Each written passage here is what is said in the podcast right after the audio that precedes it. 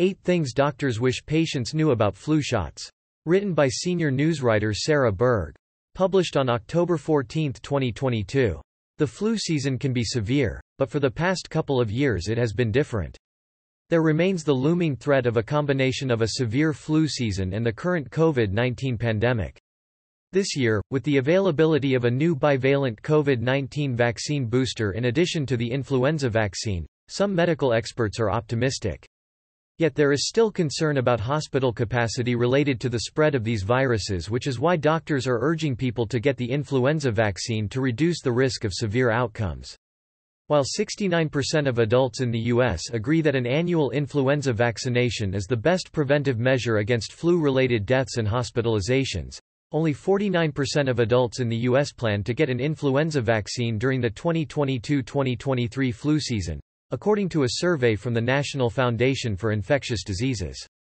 Of those who said they will not be getting vaccinated, 41% noted that they didn't think flu vaccines work very well and 39% had concerns over the side effects. Meanwhile, 28% said they never get the flu, 24% are concerned about getting the flu from the vaccine and 20% do not think influenza is a serious illness. The AMA's What Doctors Wish Patients Knew series provides physicians with a platform to share what they want patients to understand about today's healthcare headlines, especially throughout the COVID-19 pandemic. In this installment, Kate Kirley, MD, a family physician and director of chronic disease prevention at the AMA, took time to discuss what doctors wish patients knew about the influenza vaccine to help clear up any misinformation. The vaccine doesn't give you the flu. The flu shot is made of pieces of the virus or inactivated virus, and, the nasal spray is a whole virus. But it's an attenuated form of the virus, so neither kind can actually give you the flu, said Dr. Kirley. It's not uncommon for people to have a low-grade fever or feel a little run down for a couple of days after they get their vaccine. That's just their immune system responding to the vaccine and doing exactly what we want it to do.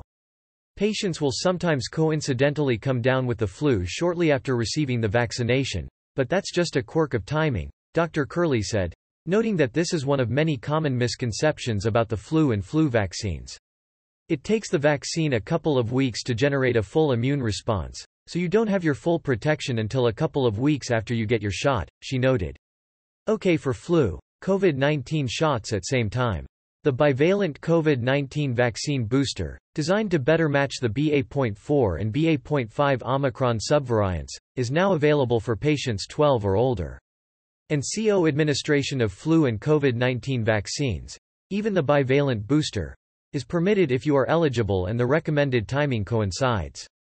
People heading to their doctor's office or pharmacy for their COVID vaccine or booster can also get their influenza vaccine at the same visit, said Dr. Kirley. We hope everyone will take advantage of getting their new COVID booster, or starting their COVID vaccine series, if they haven't already done so. This means, people can get their flu shot on the same day, it's safe and effective, so there's no need to make multiple trips, she emphasized. Every year, influenza causes hundreds of thousands of hospitalizations and tens of thousands of deaths in the United States, she said, noting that, we're still concerned about hospital capacity related to COVID, so it's important to do everything we can to keep people out of the hospital and getting a flu shot is one of the best things we can do to stay healthy during flu season. Additionally, it is possible to get influenza and COVID at the same time, and then you really have that double whammy in terms of two significant respiratory illnesses, said Dr. Kirley. The flu vaccine is, really to get the protection against that scenario. Can reduce flu risk by up to 60%. We typically don't know the effectiveness of the vaccine until we really get into flu season, and we can see what types of viruses actually end up circulating in the population, said Dr. Kirley, adding that every year, the flu vaccine is adjusted to align with what is predicted to be the most likely strain circulating. It typically falls somewhere between 40% and 60% effectiveness, she said. Even when the vaccine is only 30% effective at preventing flu, that is still very meaningful and crucial for preventing hospitalizations and deaths. Get it as soon as possible. The general recommendation is to, shoot for September or October to get your flu vaccine, said Dr. Kirley. You can start to get your vaccine, ideally before the end of October, but if you don't squeeze it in, go get it any time. Ideally before January is what's best. But we'll tell people all throughout flu season, if you haven't gotten the vaccine yet, It's still okay to get it and you're likely to benefit as long as influenza viruses are circulating, she said. Everyone should get it, especially seniors. There are a couple reasons why someone might not be able to get the flu vaccine. That's relatively rare, said Dr. Kirley. A real allergy to it might be the most common reason, but generally speaking, if you are older than six months old, you should definitely get the flu vaccine. Our seniors, for sure, are a higher risk population. They have slightly different vaccine options that are designed to protect them a little bit more, she said. Because they are also clearly one of those high-risk populations for COVID, it is even more important for them to protect themselves against the flu as well. There are nasal sprays too. The sprays are only approved for ages 2 through 49, said Dr. Kirley. There are some medical conditions or reasons why you may not be able to get the spray, or it may not be the best choice for you, but most people can take that option of getting the nasal spray if they really are anxious about getting the shot. We will definitely say, if it means you end up getting a flu vaccine and you'd rather choose a nasal spray, get that nasal spray, she added. It is typically pretty comparable to the shot in terms of effectiveness.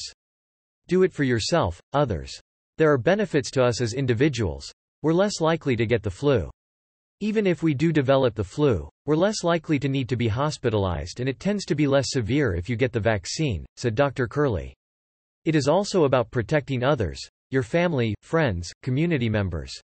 The flu vaccine is most effective for all of us when more of us get it, so we can get closer to achieving, at least for flu season, that herd immunity, she said. Getting the flu shot is not just doing something for yourself, but it definitely is a way you can contribute to good health in your community. There are many ways to get it. You have a lot of options in terms of where you can receive the flu shot. We usually suggest that people reach out to their primary care doctor's office first, said Dr. Kirley. Primary care physician offices usually have lots of options for how you can come in and get your flu shot, but there are other places as well. This year there still may be a decline in employers offering the flu shot with so many people working from home. That's definitely a concern for me, she said. There's going to be a big awareness push to help people find where they can get their flu shot.